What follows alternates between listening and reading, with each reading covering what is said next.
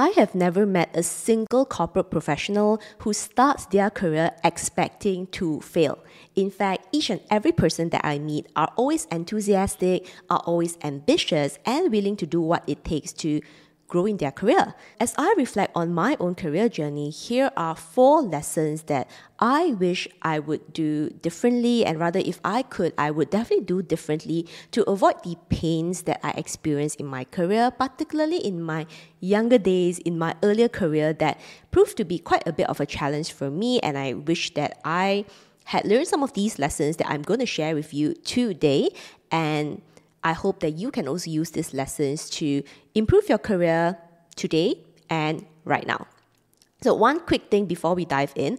I've received many DMs from you guys on my LinkedIn and Instagram asking me about my signature career training and mentoring course called the Corporate Survivor and how some of the lessons, the modules, and the methods and steps that I teach actually ties into some of these um, lessons that I'm going to be sharing with you. So, in today's episode, I'll also be tying in you know my career lessons together with some of the modules that I also teach in my program so that you guys can better visualize how the program can help you and basically how you can improve your career. So let's dive in. The first thing in my career that I really wish that I had a very different mindset or rather did things differently was to stop comparing my own career journey with someone else's. Now, this is a very personal story for me because when I first graduated, it was in the 2008-2009 financial crisis crisis where there were no jobs available, you know, every headcount was frozen, and there is me, just graduated, super enthusiastic, and so forth. So I made a very critical error in my career planning, which is the fact that I did not plan for, you know, a new position, I did not plan for a new career.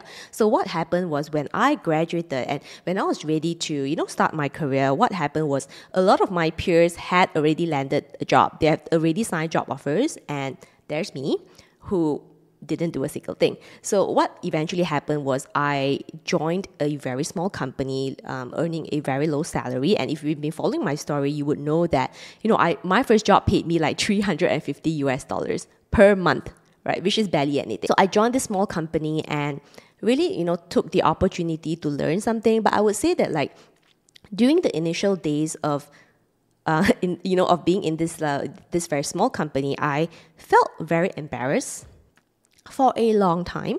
And i also didn't you know meet up with my friends or my peers because i was really afraid that they would ask me like Mei Phing where are you working right now? Mei Phing why are you not working in a better company? Why are you working in this like random small company you know earning such a low pay? So i was embarrassed for a very long time. And actually, looking back, I wish that I didn't have that sort of mindset because I think it would have like sped up my learning curve a little bit more rather than wallowing in my own sadness for the first few months, feeling, you know, pity party for myself. Because if I were to think back, actually, that working experience gave me a lot of opportunities and I met the manager who referred me to my next job and from there on, my career really flourished. So I think the first thing is if I were to redo my career, I would have a much more positive mindset and really stop comparing my own journey with someone else's because there is really no point, and the only person you should be comparing yourself against is yourself. Now, on to the second lesson, and the second thing that I wish I had done differently at the beginning of my career was to really take the time to learn the foundation of doing something really well and not just focus on speed.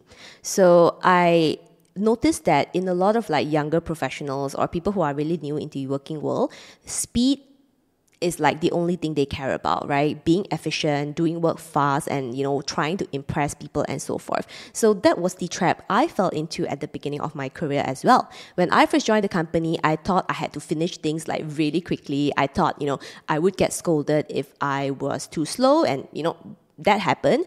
But actually what was worse was you know because i i didn't truly learn like the nitty gritty and the step by step because you know in favor of doing things quickly i ignored those things. But what then happened is they kind of came and bite me back later on because I couldn't really be fast at my work because there were multiple things that I had to like redo and correct and rework and all these things actually take up more time in the end.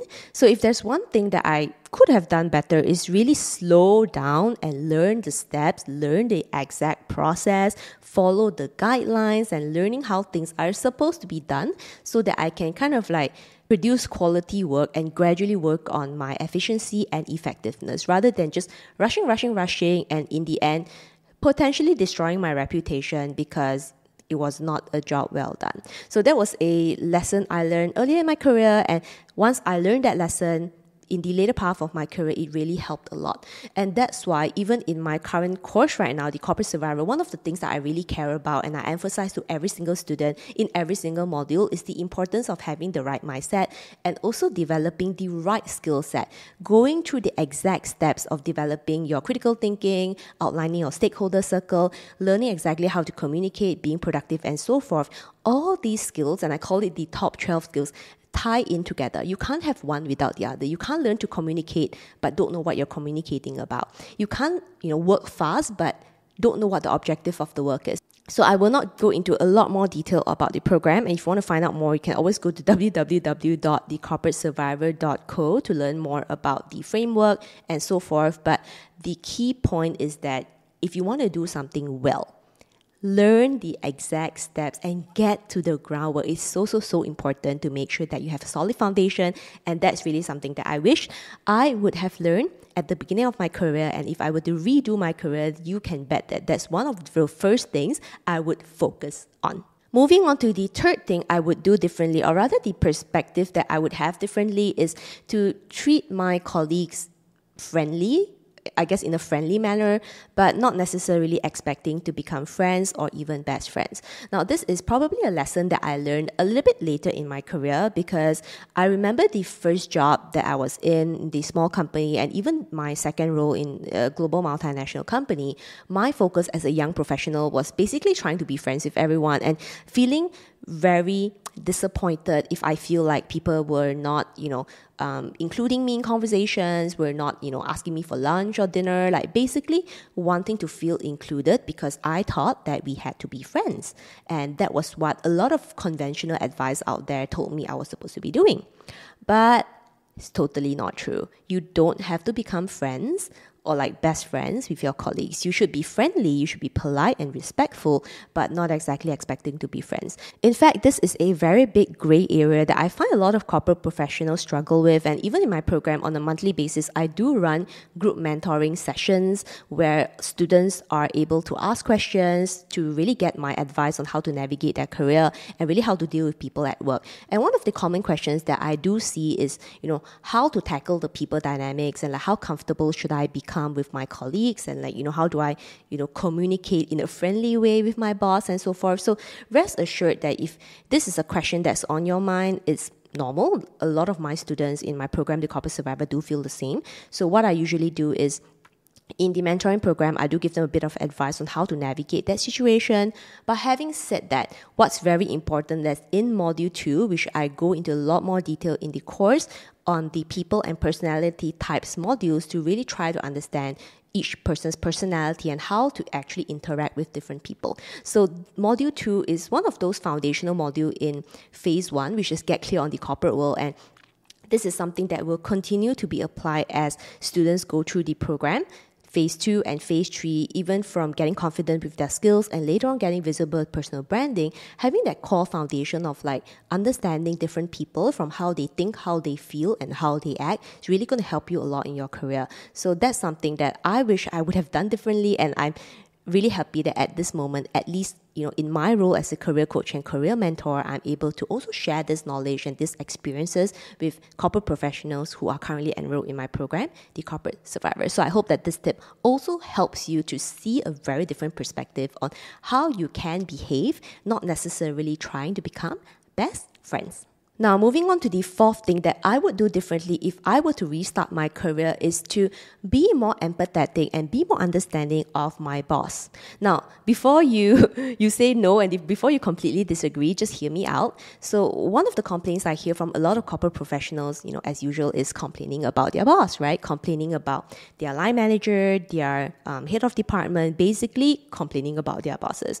And I was the same at the beginning of my career or during, I guess, my younger days as well.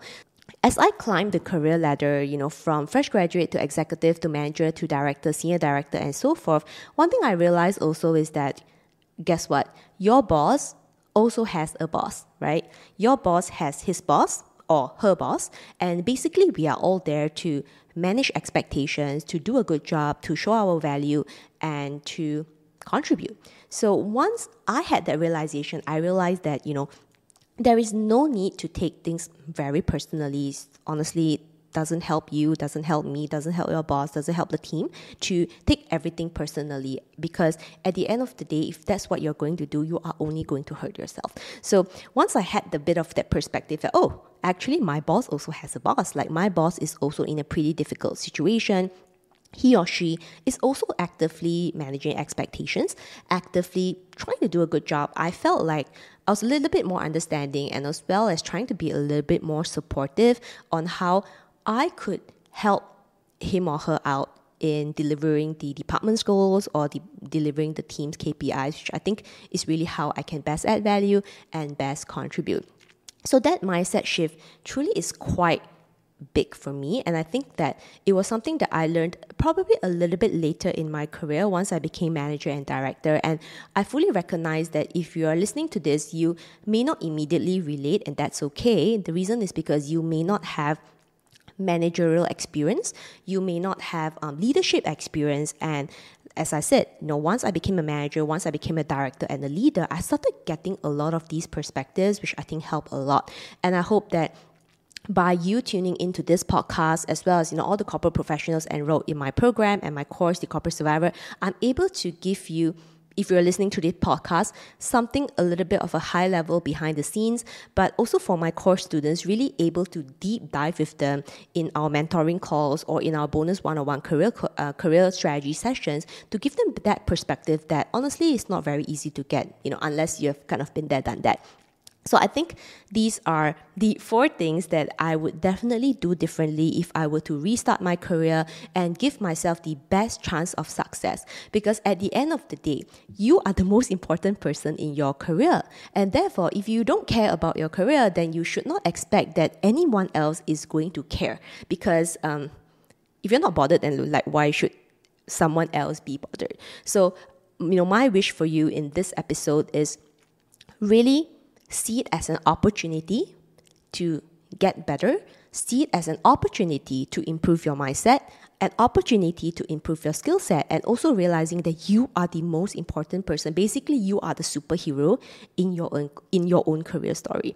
And if I can help you a little bit more along your to make your career journey a bit smoother, you can always check out www thecorporatesurvivor.co, where I share the three step framework as well as some of the features and how I help uh, corporate professionals in my career course, The Corporate Survivor, to better navigate the corporate world. So if that's something that you find helpful, you can always go to www.thecorporatesurvivor.co. You can find the link somewhere in the description section and if you have learned something really interesting from today's episode, make sure that you drop me a DM on LinkedIn or Instagram. So, in the meantime, I hope that you take your career seriously, and I'll see you in the next episode.